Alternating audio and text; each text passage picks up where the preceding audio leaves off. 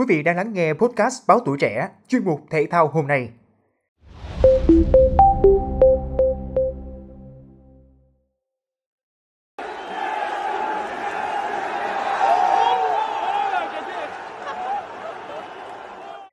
Thưa quý vị, trong trận đấu, ăn mừng khi ghi bàn là một nét đẹp, nhưng ăn mừng sao cho tinh tế, không gây phản cảm, lại là một nghệ thuật.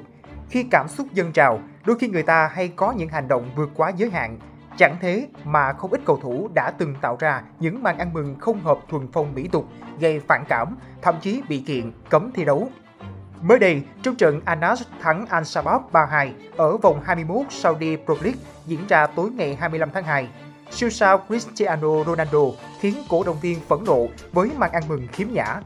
Sau khi Anderson Talisca ghi bàn ấn định thắng lợi 3-2 cho Anas Ronaldo tiến đến khán đài của cổ động viên chủ nhà Al Sabab ăn mừng.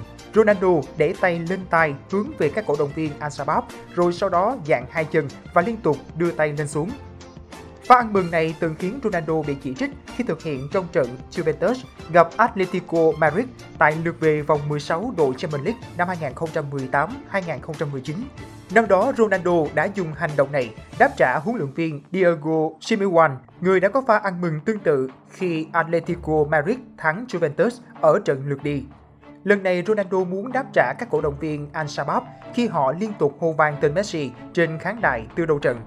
Theo báo chí Saudi Arabia, Al Shabaab đã gửi đơn khiếu nại lên ban tổ chức Saudi Pro League kèm theo các đoạn video bằng chứng để yêu cầu án phạt cho Ronaldo. Đây không phải lần đầu tiên người ta thấy Ronaldo mất bình tĩnh. Hôm 9 tháng 2, anh bị chỉ trích dữ dội khi có hành động không tôn trọng áo đấu của câu lạc bộ Al Hilal. Ronaldo đã dùng áo của câu lạc bộ Al Hilal lâu hán khi bị một cổ động viên ném vào người. Sự việc xảy ra ngay sau khi Anas thua Al Hilal 0-2 ở trận chung kết Riyadh Season Cup.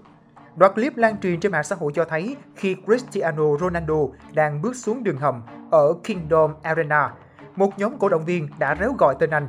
Sau đó họ đã ném những chiếc áo Al Hilal vào siêu sao Bồ Đào Nha. Khi đến gần đường hầm, Cristiano Ronaldo cúi người nhặt chiếc áo lên rồi xoa vào háng ném về phía đám đông một cách bực dọc. Sau đó anh đi xuống đường hầm, theo sau là các đồng đội. Ở trận gặp Al Shabab, Ronaldo là người mở tỷ số.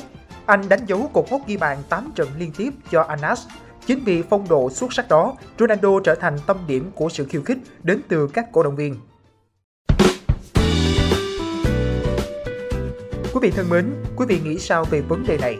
Hãy cho podcast Báo Tuổi Trẻ biết dưới phần bình luận nha. Cảm ơn quý vị thính giả đã lắng nghe số podcast ngày hôm nay. Xin chào tạm biệt và hẹn gặp lại.